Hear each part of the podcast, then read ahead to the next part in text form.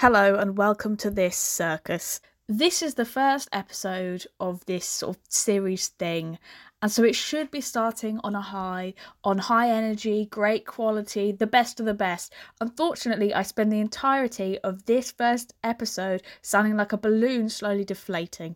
Okay, and you just need to get over that. I have a few things I would like to apologise for before we get started. Um, number one, my energy. I sound like you know that okay, you know your voice after you've just been crying. That's what I sound like. Maybe I had just been crying. Maybe this was just like a weird coping mechanism.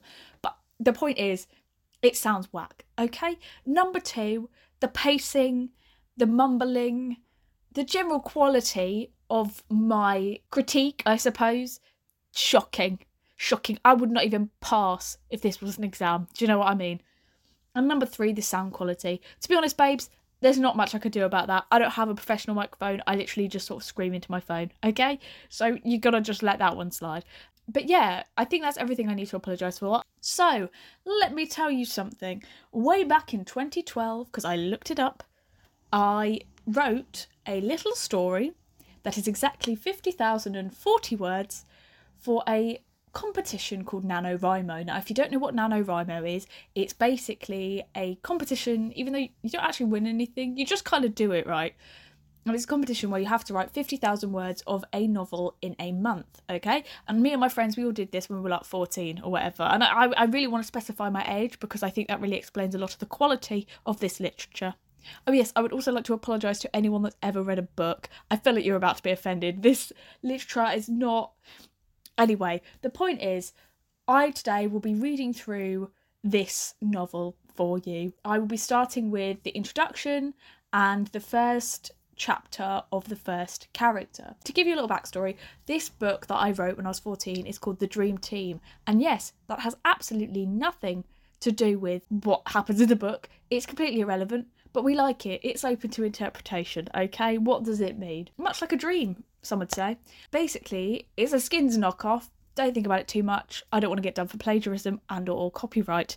And every chapter or every sort of like part of the story is based on a different character's story. There's nine characters in total. They're all friends. You will learn pretty quickly that it's really hard to keep up. Okay, just I just y- y- honestly, I'd say write it down when you're listening to this. Write down who's who because it gets really fucking confusing. I get confused. I get angry you know, it really picks up, okay? All I'm trying to say is you've just got to get through the first like 10 minutes. I know that's like half the the point is please just work with me on this. Thank you, love you all and enjoy. Hello. Welcome to another portion of time where I talk to myself. Let's get cracking. My story is called The Dream Team um, written by someone who knows nothing about being a teenager at this point, uh, knew nothing about anything, as you will later see. A very privileged, very lucky, like 14 year old girl who literally had not experienced anything in her life. Wrote a story of like some hard hitting topics I think we're going to get into but we'll um we'll see. I didn't write the whole thing obviously but I did write 96 pages so let's crack on very swiftly. I wrote actually 50,040 words of absolute bollocks, most of which you will see soon are filling because I didn't have that much in my brain. So, now the book is about one, two, let me count, one, two, seven, eight, nine characters that are friends at school. I'm going to say sixth form, but I'll probably I'll get into that. So I split everyone's stories and they were all going to come together at the end. You know, we love it. I'm about to shake up the game. so I start off the book doing what most people do in books, where I literally just describe the physical features of each character because that's really important. Oh, and then I've got hashtag, hashtag, hashtag, hashtag. That's not a character. Basically, I've just put. oh no. This means there are lyrics to a song you can sing along to if you know the song.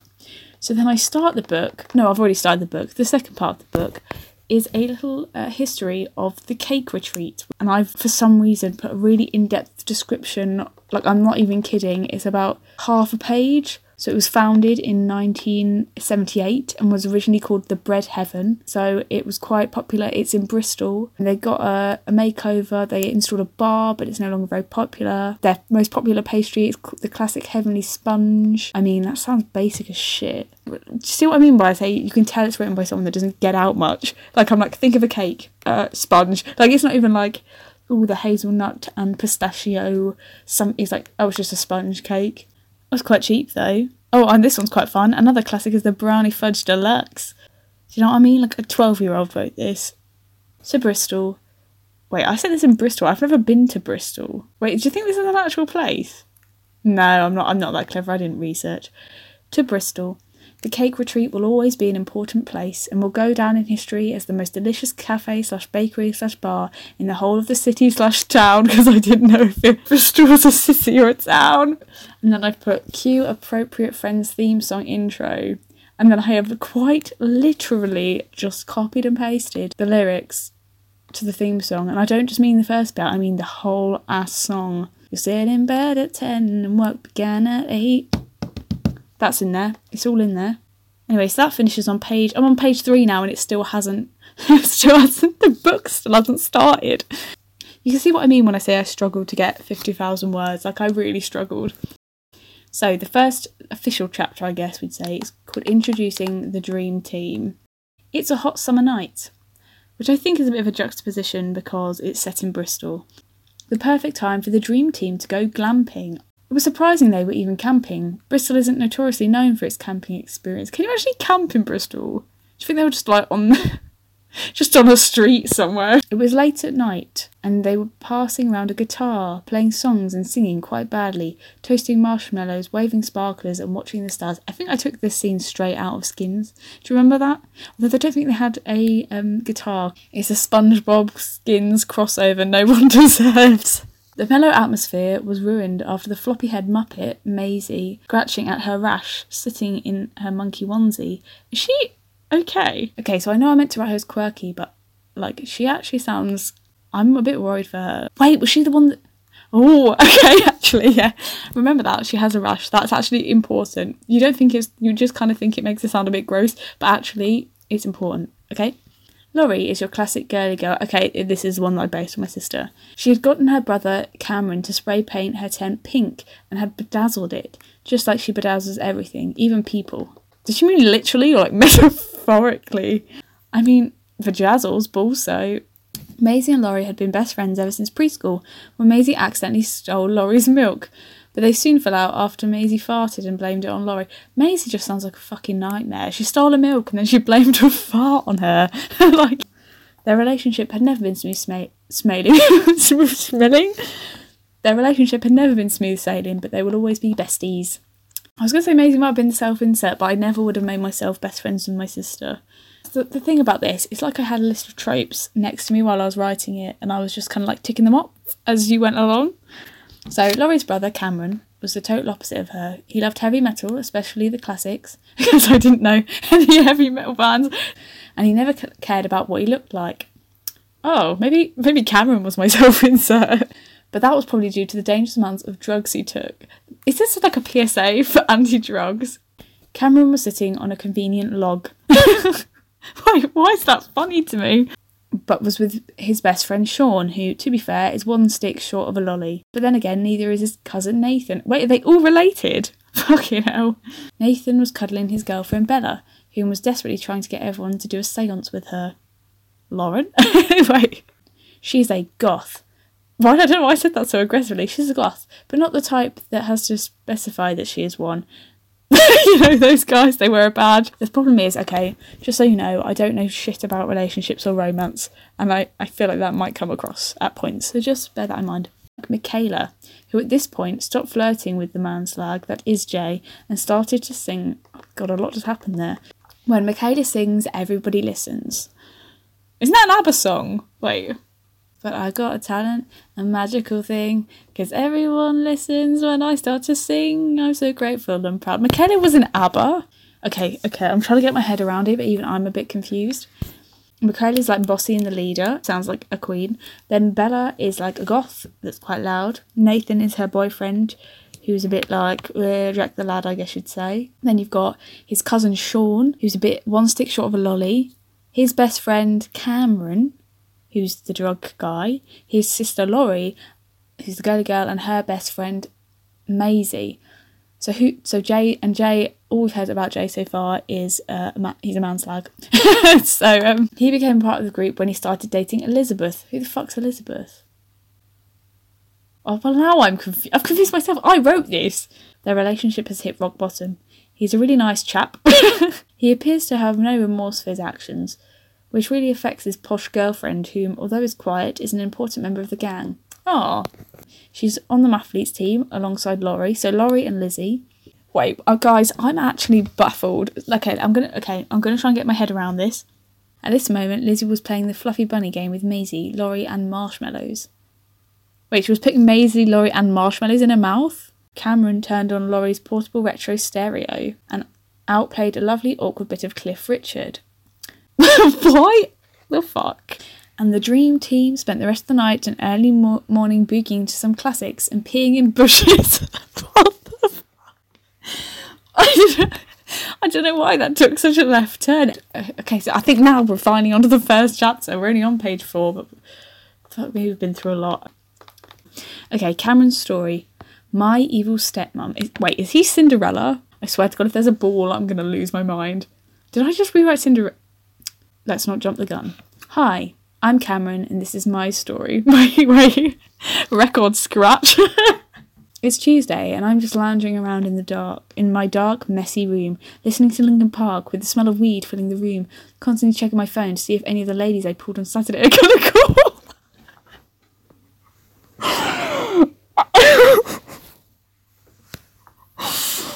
Oh no, that's awful. I'm sorry, is this a Disney Channel original movie? Why is he the big brother in every teenage movie from the early noughties? Who is this guy? Laurie says I'm not a ladies' man, but I beg to differ. I'm a complete chick magnet. He sounds like such a dick, but I kind of low key like him a lot. If you didn't know, Sean is my best friend ever since year eight. I was forced to sit next to him in science, and although to begin with his constant singing and stupid questions were a bit annoying, when you get past that bit, you realise he's actually a really cool guy. I don't understand. What is wrong with me? Do I smell? Well, what? What? Where did that come from? Well, I do, but how can people resist the aroma of crack? What? I don't think I understood that weed and crack were two different things. I don't think I understood. I just need to relax. Yeah, relax. I lounge further down and let the drugs kick in. Oh, the next thing I realise is that someone is knocking on the door. Oh, it's my sort of stepmother. I quickly manage to shove my weed kit under the bed, spray some Febreze, and open the window. Mate, look, I'm no expert, but the stench of weed is strong af. Like, I'm sorry, a bit of Febreze in a cracked open window, no pun intended, is not gonna get rid of that. Turn that down, screeches my stepmom. Please. Well, at least she tried manners this time. But as soon as she had gone downstairs, I turned it back up just to annoy her. I love getting on her nerves, but my dad tells me off, and Laurie sucks up to them and tells me I'm being childish. I mean, me, childish. Okay, this is like really cringely, but kind of realistically, like I could actually imagine like a teenage boy being like, yeah, fuck the police. Do you know what I mean? Like, my mum and dad broke up three years ago for no reason, and even if there was a reason, I reckon they will get back together. Oh, that's actually really sad. oh my god. For ages, I thought it was my fault and I tried to fix it, but I decided for the situation to fix itself. And I'm sure I would have if the blonde bombshell hadn't been dropped on my family last year. By bombshell, I obviously mean Sharon. was I imagining Sharon from EastEnders? Absolutely, I'm almost certain. Dinner is tense. Which one, past or present? That was a really bad joke. I'm so sorry. As per usual, no one is saying anything. Sounds, sounds like a regular dinner. The only conversation we have is the same one we have every day. How was your day? Someone says. Good, someone replies. How was yours? Good, someone else replies. And what about you? Fine. This is actually really accurate to just life. Maybe it's not as bad as I thought. I'm not being funny, but what we're eating kind of looks like our cat Dibley ate it first and kind of tastes that way too. Oh, that's actually quite a good line. Also, cat called Dibley, actually quite iconic. I feel like I got that from somewhere, but I, I don't remember where to credit it. For some reason, my dad decided to try and have more conversation. This is delicious, Sharon. We are very blessed to have your cooking skills in our presence and our family. Kids, me and Sharon have some very important news. Why? Like, no one talked like that. Oh no, I could feel the butterflies in my stomach. But that is probably the drugs. I think I need to take some time out. I think I'm actually going to pass out. Me and Sharon are going to give it a go. Too much information, I shout. I don't know why he's turned into Richard Ayoade, but no, I mean we're going to get married. What? Laurie is so excited that she almost fell off of her chair, which made me feel a little bit better. Is he a sadist? My dad is giving me that, well, what do you think? Don't just sit there and make this awkward, say something kind of look. Congratulations, I say half heartedly. How about we crack the champers open when Maisie gets here? I feel in the mood to celebrate. Wait, are they old enough to drink? That's irresponsible. Although, I mean, they clearly know he's smoking, so, you know. My dad can't afford to be wasting his money on things like that. Unless she is loaded with money, which, like I said, does look like it from all the suits she wears that look like they were recommended by Trinny and Susannah. I mean, that's such an outdated reference. Would a 16 year old know that? Would a 16 year old boy who likes smoking weed and apparently doing crack, listening to Linkin Park, know to make a Trinny and Susannah reference? I don't think so. I slowly sulk to my room. I'm imagining him like traipsing up the stairs like a sloth. I mean, I just did an impression, but you couldn't have seen it. But it was really good. She isn't my mum, nor will she ever be. Our family was perfectly happy till she arrived. Why can't she leave us alone so mum and dad can get back together? That's how it's supposed to be. This is actually really fucking sad. Like, I mean, I want you to know it's quite offensive as well because my parents are together. Like, I don't know what this is like. I, and it's not like I was responsible enough to do research. I mean, and this isn't even a big like like a you know controversial topic. This is just divorced parents, which lots of people have. It's fairly normal. The smell of weed is still strong in the air. It urges me on. Oh, I beg your pardon. I know I shouldn't, but it will make me feel better. And even if it does kill me, wait, wait, what? It's not like anyone will notice. Fucking hell. Okay, two things there. Two big things there. Weed, no one, you don't, like, it might, yeah, okay, so it's not the best thing for you, really. It's chemicals in your body, but, like, the likelihood of dying it's not like you go, like you have a drink, a pint, and you go, oh, I might as well have another one. I don't care if I die. Like, before I could talk myself out of it, I'm smoking again. If Dad or Sharon found out, they wouldn't understand. I need to do this. I can't believe I truly went down the drug addict route, like with weed, but not even well. Because, like, yeah, technically you can be addicted to weed. It's not the most addictable drug. In fact, you're more likely to be addicted to alcohol, but fair play. I hear a car pull up outside the house and a nosy girl enters the house. Maisie is here. She's always here, but I don't mind. I go downstairs to say hi. She was jumping around like an animal. I think Maisie scares me a little bit, I'm not gonna lie. And look what Sharon brought me, Laurie boasted. She pulled out a new Just Dance 4.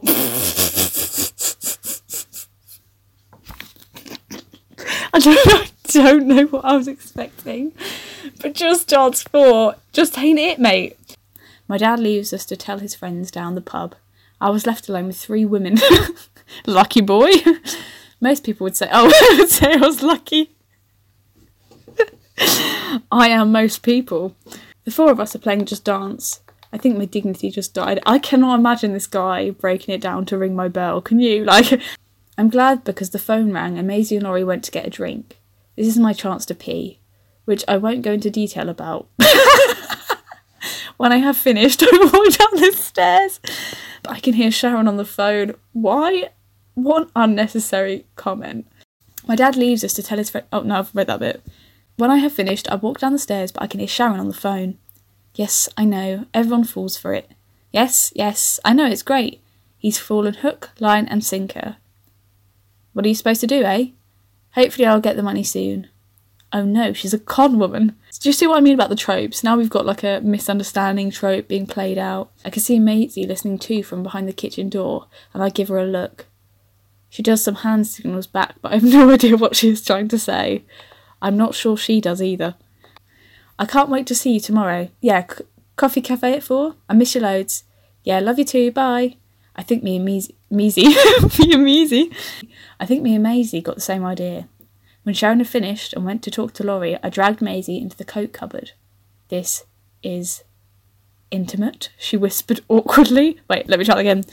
This is intimate. that actually made me feel a bit sick. Anyway, here was the plan. After sixth form, me, you, and Sean will meet at the park. Oh my god, Maisie and Sean. Is that a good idea? And we will go to the coffee cafe, which I have to say, excellent name, very creative. Hello, guys, says Laurie from the other side of the cupboard door. We slowly creak open the door. Hello, what are you doing in there? Looking for uh my dog, says Maisie. You don't have a dog. Oh, that explains a lot. so it's about 11:30 and I decide to go to bed. I'm really tired after the day I've just had. I'm quite excited for tomorrow. I can finally show Dad what an evil witch she really is. There is knocking on the door and Sharon enters. Yippee! Just what I needed. She sits down on the end of my bed. I need my personal space. Suddenly, she grabs my hand. How dare she? Yeah, I mean, how dare she? That's kind of weird. Look, I know that we haven't got on great so far, but I think we should start again. Not for me or for you, but for your dad. I know you miss your mum, don't you? Well, I'm not here to replace her. I can never be as good as her, and I don't intend to try. I'm not even going to try with you, babe. I don't give a shit. But what I do intend to try is to be loyal and loving for your father. You know, I brought Laurie Just Dance 4. Well, don't think I forgot you. She pulls out the limited edition of my favourite Iron Maiden CD. I feel a bit guilty now. She must have spent loads of money on that present. it's a CD, babe. But maybe, just maybe.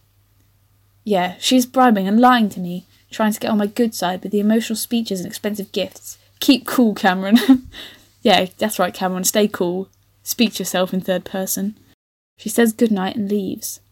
I bet she thinks she is in control, but she has no idea. She has messed with the wrong family. Part two. I think I should maybe leave it there. Maybe I'm gonna have to do like Cameron part one, Cameron part two, because you know it's a lot. I think Cameron's quite not a realistic character. I'm not going to big my writing up that much, but he's got motivations. I'm actually quite impressed with myself. He's got a motivation. He wants his parents to get back together, so he automatically doesn't like his stepmom. So no matter how much hard she tries, he always convinces himself that she's evil, even though she's quite nice. I'm a Sharon Stan. That's it for part one. Thank you for dealing with that. All right. A ciao ciao.